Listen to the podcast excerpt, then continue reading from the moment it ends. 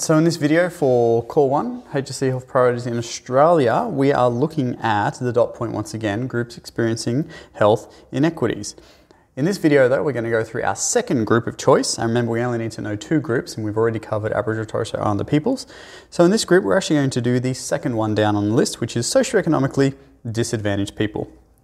Once again, on the right hand side of the syllabus, we're going to research and analyse socioeconomically disadvantaged people by investigating the nature and extent of their health inequities, the socio-cultural, socio-economic and environmental determinants, and the roles of individuals, communities and governments in addressing these health inequities.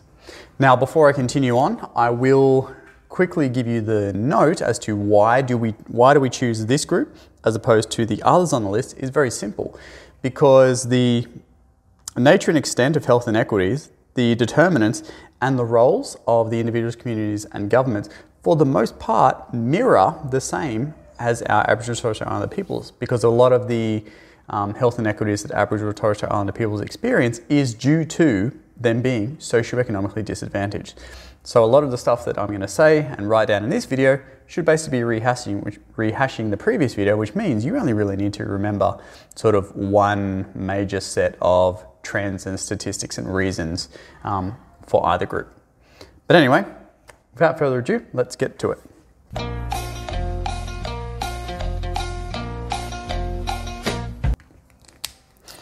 Okay, so socioeconomically disadvantaged peoples. Once you write it once, you can then use the abbreviation SEDS. All right. So looking at the nature and extent of the issue. So these are the statistics, trends, prevalence, incidence, etc. So what do we know? They have higher mortality rates from CVD. So even though CVD is like the number one killer of males in Australia and number two for females, if you look at those statistics for just SED people, it becomes one on one. Okay, so it overtakes um, dementia. So looking at morbidity, so things that they suffer from, they have higher rates of diabetes, stroke, cerebrovascular disease, lung cancer, kidney issues, liver disease, okay, all of these things, um, and a lot of these are largely due to lifestyle. So we know that diabetes uh, largely can be due to a very poor diet. Um, we know that lung cancer, oh, and stroke, sorry, due to poor diet because block atherosclerosis, so blocking of the arteries which go to the brain. Lung cancer are related to smoking. Kidney and liver disease basically related to substance abuse, okay, so alcohol, other drugs, etc. Right, so we know that socioeconomically disadvantaged people, despite not having lots of money, they seem to be spending what money they do have on bad things. That's bad. They have lower life expectancy compared to other people in higher um, socioeconomic status. Uh, they have poor oral health. So we're talking about mouth there, so teeth, throat, etc. So then they have like higher rates of throat cancer and things like that, which is also related to smoking. But anyway, um, they have high infant mortality rates, okay, so they don't get a lot of aftercare, even, uh, but that is one of the inequities the government's trying to address. And they have lower survival and management rates of these things once they're diagnosed, okay? So, so these things, so diabetes, cancer, kidney and liver disease, they can be managed and you can still live a long, may not be um, an optimal life, but you can still live a long life by managing these conditions. However, people who are socioeconomically disadvantaged generally don't. Okay, once you are diagnosed with these and socioeconomically disadvantaged, generally your mortality um, will come sooner as opposed to somebody who has um, a higher socioeconomic status. Now, the major explanation for all of this, and this is the thing you need to keep in mind when you're answering your questions, is that SEDS are less likely to engage in preventative health behaviours or protective health behaviours due to their lack of income and their lack of education. So you should remember that socioeconomic, when we talk about that, it is relating to income, employment, and education, those three things. So because these things are down, therefore, bad things tend to happen. So that's the nature and extent.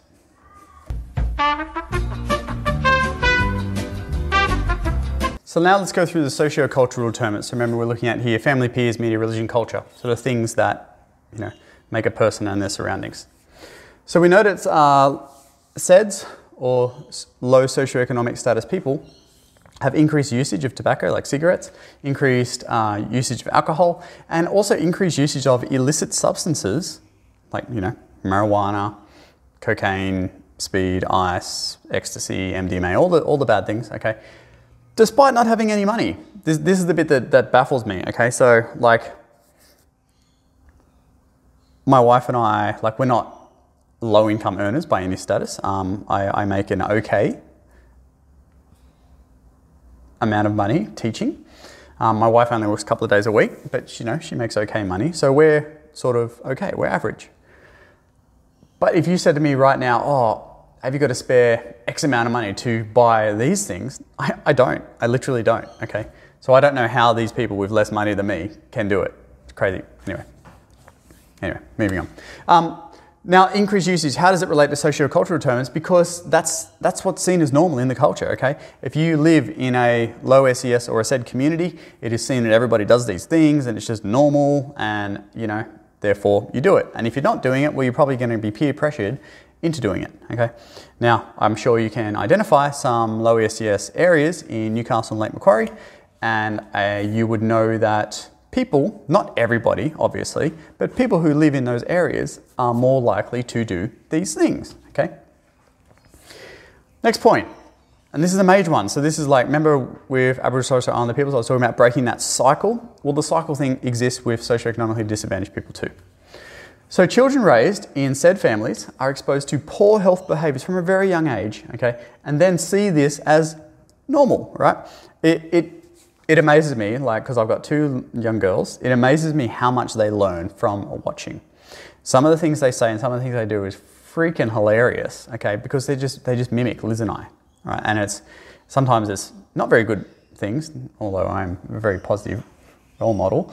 However, most of the time, if like Ivy or even Sage will do something that's just I would consider like advanced, like above, above their years. Like, how do you know to do that? Or how do you know to say that in the right social context? It's not because I've taught them that, it's just because that's what Liz and I do, and therefore they do the same thing. So then you flip this into a negative. Okay, imagine if I was going home every day from work and I was like yelling at Liz and like being a really abusive and, and a nasty person, and then I was feeding my kids really poor food, um, you know, like hot chips every night with chicken salt and heaps of tomato sauce and I don't know. I'm not I'm not judging here. I'm not being judgy, but I'm just saying like those poor behavior. And then you know I was chain smoking cigarettes at the same time, and I was also you know drinking alcohol. And then maybe I'd go into a bedroom with a weird looking pipe thingy and shut the door for 10 minutes and then come out again and I'd be happy again. Um, children see all that stuff. And even though you try and not expose your, your children to that, and I'm not saying that um, people from SED families are bad parents at all, but just those behaviors that they do in their normal life, children see.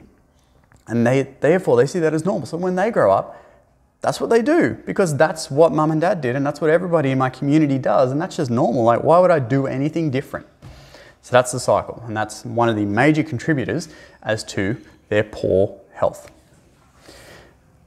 And that also leads into, and also explains that last point there is that the community attitude will influence your health decisions. So the people you surround yourself in, whether you are conscious of it or not, will have an influence. Okay, I can explain this in my own sense, not from a SED perspective and not from a drug and alcohol perspective, but let's talk about lawn mowing. Okay, I live on a street. It's a fairly big street.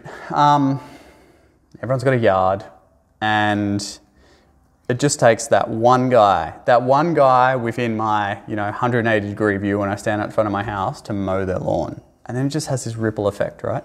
Because you can't be that person in like the 180 degree view that doesn't have a mowed lawn when that one guy mows his lawn.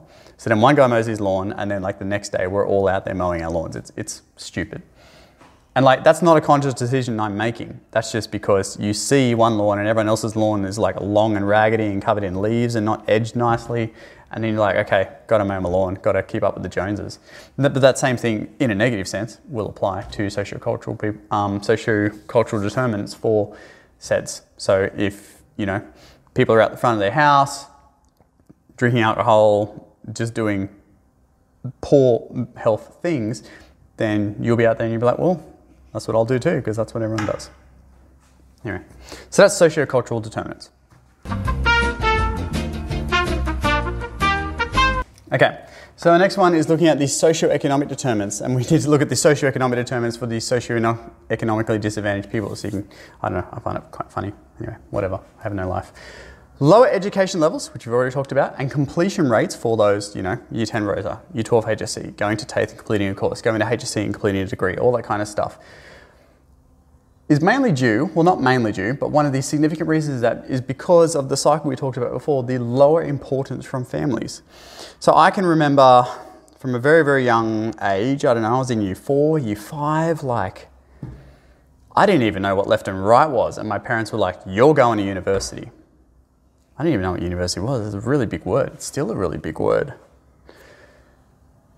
And I was like, but why? I don't understand why I have to go to university. And you're like, well, because we've paid money into this fund, and the only way you can get the money for the fund to help you through university is by actually going to university. And it's sort of like dead money. And, you know, they, they stressed how important it was for me to go to university. Tells that the whole fund thing was a crock. That didn't pan out at all. I had to pay myself, pay my own way through university. However, what it did teach me from, you know, when I was like nine or 10 was that I need to go to university because mum and dad were scary and I didn't want to upset them and I didn't want to be in trouble again. So that's what I did. I got, got my way through primary school, got my way through high school, went to university just because that's, that's how it was from a young age. The opposite thing applies to socioeconomically disadvantaged families because of that cycle. They see mum and dad, they didn't go to university, they don't have very good employment uh, opportunities, and they're not really impressing on me that I need to do that, so I'm not going to university. Or, and I'm not saying you have to go to university to get a good job. That's not what I'm saying here. Um, but what I'm saying is because of that not being impressed on children, or as they're going through high school, they like they put less importance of it, and therefore other things become higher on the importance scale. All right. Not necessarily all the time, but because of the lower education levels, we do know that there's a direct correlation between education levels and income. Okay?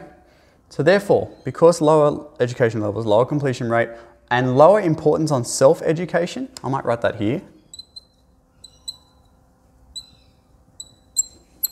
Lower importance of self education. So, if they realize that they need a certain skill or qualification to get a certain job, okay, for example, I would do that if you know, if the principal came to me tomorrow and said, hey, if you go and do this training, you've got to do it in your own time, but at the end of that training, you would, you know, earn twenty or thirty thousand dollars more per year, I'd totally do that. I mean, I could just become a principal, but I don't want to do that anyway. Self-education. They don't because the whole education thing is not important to them. Therefore, therefore, don't chase it up themselves either. So it's not just mum and dad's fault, right? So that leads to lower um, income. Because lower education levels and completion rates means that they have higher rates of unemployment. And from our Aboriginal Torres Strait Islander video, you should remember that higher rates of unemployment directly correlates with increased mental health issues because of depression and anxiety and stress from not being able to afford things for your family. Because of all these things, we therefore see that socioeconomically disadvantaged people have higher usage of government payments such as Centrelink. Okay, I mean that's what the whole thing was put in place for. So Centrelink is designed to achieve equity. All right, people who cannot make ends meet can access a government payment which is paid by tax by you. So all the tax that I pay to the government goes therefore to people, and it is designed to actually help improve their health and living standards. Now, it makes me angry, therefore, if people are taking Centrelink payments and instead of spending it on clothes and shelter and good food for their children, whatever, and they just go and blow it on pokies or drugs and alcohol and stuff like that. And like that infuriates me because that was my money and it's meant to be there to be helping people because I do want to help people who are legitimately needing the help. I don't want you to help you have a good time when I could use that money for my own good time. What is a good time? Who knows? And the last one here is less employment options. So, because of the income, because of the education levels, and because they're not placing self employment, uh, self education as important, they're therefore less employability. And then, once again, the cycle continues.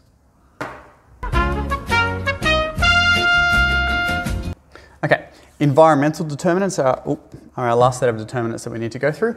So, socioeconomically disadvantaged people do have a higher amount living rurally and remote, which is mainly income based, okay? And I also wrote in the next sentence, but it's not as significant as Aboriginal Torres Strait Islander peoples. So when I say that um, socioeconomically disadvantaged people live rurally and remote, they're not necessarily all living in the middle of Australia. We know that's not true. There are pockets of socioeconomically disadvantaged peoples living in most major cities and metro- metropolis areas. However, they are usually out, okay, out away from the main central hub, out away from um, the coastline due to the price of houses and rentals, okay? So if you have my house at Charlestown, yes, I live at Charlestown. I don't care that you know. It's a big place. And my house at Charlestown is, I don't know, what's it worth these days? Let's say 700,000, okay? You take my exact same house, okay? Shape, everything exactly the same, all the furnishings the same.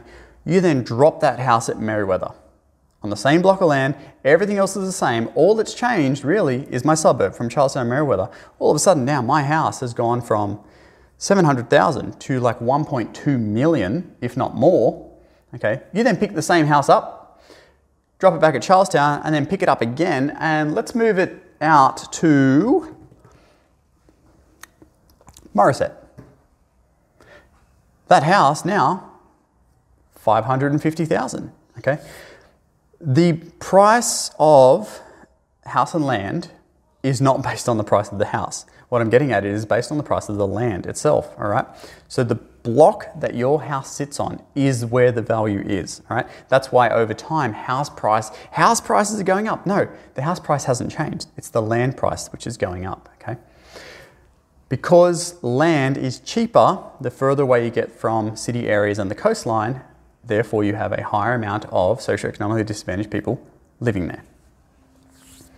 Now, because of this, their access to health facilities and access to health technology. Okay, so we're talking about not only like GPs, dentists, physios, chiros, all that kind of stuff, but also like MRIs, CT scans, dialysis.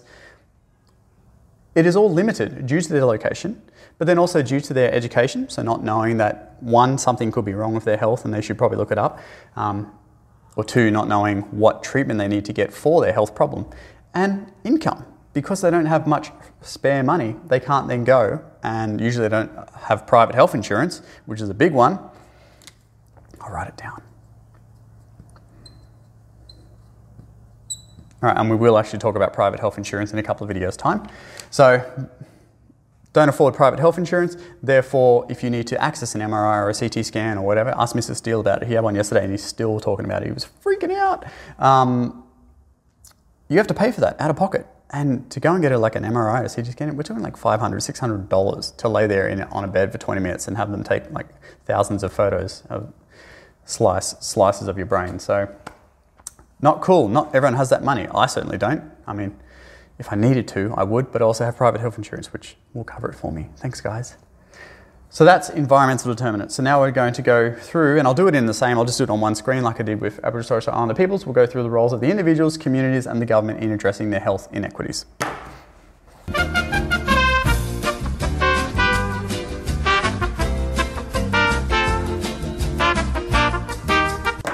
Okay, so roles of the individuals, communities, and governments in addressing the health inequities displayed by socioeconomically disadvantaged peoples. So once again, we'll start at the other end. We'll go for individuals and we'll work along. So individuals, a lot of their health inequities that we discussed at the start of this video, much like Aboriginal Torres Strait Islanders, are due to lifestyle choices. And while it is a cycle, you see your mum and dad doing it, or everyone in the family and everyone in the community doing it, therefore you're doing it, doesn't mean you have to do it. It is possible to break away from the mold, okay? And that needs to be encouraged. Other things that individuals could do, okay? E.g., so they could use their limited income that they have, either from the government payments or from the work that they do complete, to improve their education. Okay, if you go out and self-educate, improve your education, you therefore will have greater job prospects. Okay, or you could use that money on better quality food as opposed to poor quality food. You could not spend it on alcohol and cigarettes, etc., because both those things are not necessary for life. Um, you could even access private health insurance at like a very low basic cost if necessary, or you could simply just go and visit your GP and pay out of pocket. Okay, an out of pocket visit to the GP, mind you, is about 50 or 60 bucks. However, most GPs through Medicare, which will get talked about in government, will have a no, like, there will be no gaps. You can just go to there anyway, all right? But to go to the GP, you need to actually go to the doctors. You can't just sit at home and help. Hopefully, someone's going to knock on your door and ask you if you need a doctor's appointment. Doesn't work that way. So, individuals must take it upon themselves to access the help that is provided and make better choices with the limited resources and funding they have. Communities. So, the community um, provide facilities such as PCYC. Okay, most PCYCs has gyms in them these days. So, if you wanted to improve your health, physical health, you could go to the PCYC, which doesn't generally cost money, or even if it does cost money, the membership is like ridiculously low. It's like $60 for a year. And then you get access to like, like a fully equipped gym, all right, which will have like cardio machines for improving your heart health, cardiovascular health, etc., but also weights if you wanted to improve strength, power, endurance, whatever. Bone density, all that stuff, okay, is achievable and accessible. Community will also run initiatives and focus groups within the area for um, current issues in that community. So a good example is you may have heard of men's sheds. All right, so men's sheds is basically a place in a community when a community identifies that a lot of males in that area suffer from mental health issues. So men's shed is basically sort of like a safe place where men can go um, and all basically just kick back, relax in a positive environment and talk about issues that worry them and trouble them. So, what is making them stressed? What is making them anxious? Okay, because everyone there is in the same boat or has been in the same boat previously, uh, and there's sort of like no judgment. So, that's a good thing that communities can run. And the last thing I'm going to say about communities is looking at infrastructure, e.g., building playgrounds, building paths, having clean streets with no rubbish, etc. Okay, so all of these things make areas desirable to live Okay, and if something is desirable to live, it will increase the value and therefore increase hopefully the access to resources that these people have and hopefully get them out of being socioeconomically disadvantaged. Last one governments. So the government does provide a minimum payment assistance, which is means tested, okay, for job seekers. So that means that it's tested in two ways. Way number one is that you need to provide bank statements um, and income receipts from you and anyone else living in your household to show the money coming in. And then on top of that, you actually need to actively show the government that you are applying for jobs if you do not currently have one. And if you do those two things, then fortnightly you will get a minimum payment. So the minimum payment is sort of what the government says is the minimum amount that you should be able to live on for two weeks with your current family situation. So it's not a lot of money, but it, in most cases it is enough. And clearly, from what we discussed earlier in the video, it's more than enough for some people because then they're using that money on bad things instead of good things. The government also provides uh, child support for children who are born. So it used to be, the child support payment used to be like a monthly thing. And then they changed it to like a one off payment per child, but it would only go up to four children. And I think currently uh, it is, so nowadays what they've done is they've got rid of the monthly payments. They've got rid of the one off payments per child, and what they now do for child support is actually subsidize child care. Okay, so, and that's not means tested. So Ivy goes across the road to Honeybee. The Honeybee fee is like $153 per day, and the government pays half of that. All right, so we, out of pocket, we only pay like, what's that, 76 50 a day for Ivy to go to Honeybee. Um, and that's the same for everyone, all right? So it's equitable. So it, the government is basically saying, all right, well, originally they were just giving money out in dribs and drabs, and then that was sort of useful, but it didn't help socioeconomically disadvantaged people get ahead. So then they, when they changed it to the lump sum payment when your child was born, I think it was like $4,000. The government just gave you, like every parent who had a child, $4,000 per child for the first four children. But then people were like going out and buying TVs and stuff, which doesn't help the child either. So this way, what they're actually, the government has done, it's, it's quite smart from the government's perspective. It's like, okay, we want you to be in a better position. We want you working. So we will subsidise the cost of you putting your child in daycare um, while you are working and therefore earning your own money. So smart. The other one we talked about um, in the previous video, which is immunisations. Okay, so children up to four years of age uh, have a government schedule of immunisations, which is rec- strongly recommended that you do, and that is not means tested as well. So anybody can go and get their children immunised, and we know, we know that immunisation is a solid way of preventing illness and disease in certain categories. Actually, Sage had her meningococcal yesterday. So, yeah. Anyway, side note. Last one. Funding. So the government, the last thing they do is they, they fund like major, major national services. Centrelink, JobSeeker, Medicare, etc. Okay, all of these things are funded by the government and then taxpayer dollars as well, to therefore enable socioeconomically disadvantaged people to access health facilities, access treatment for health issues, access education if they seek it out, and then also help them to access employment. Yeah. So, a lot of the stuff that I've just mentioned in this video is rehashing what we went through in the Aboriginal Torres Islander people's videos because the same issues exist. But hopefully that will help you, one, like solidify your knowledge of socioeconomically disadvantaged peoples, but two, there may have been something I've said today which has helped you understand the inequities that Aboriginal and Torres Strait Islander peoples experience too, um, and given you some good examples as to how you can apply this in your exam style questions. So that is groups experiencing health inequities done. Thanks, bye.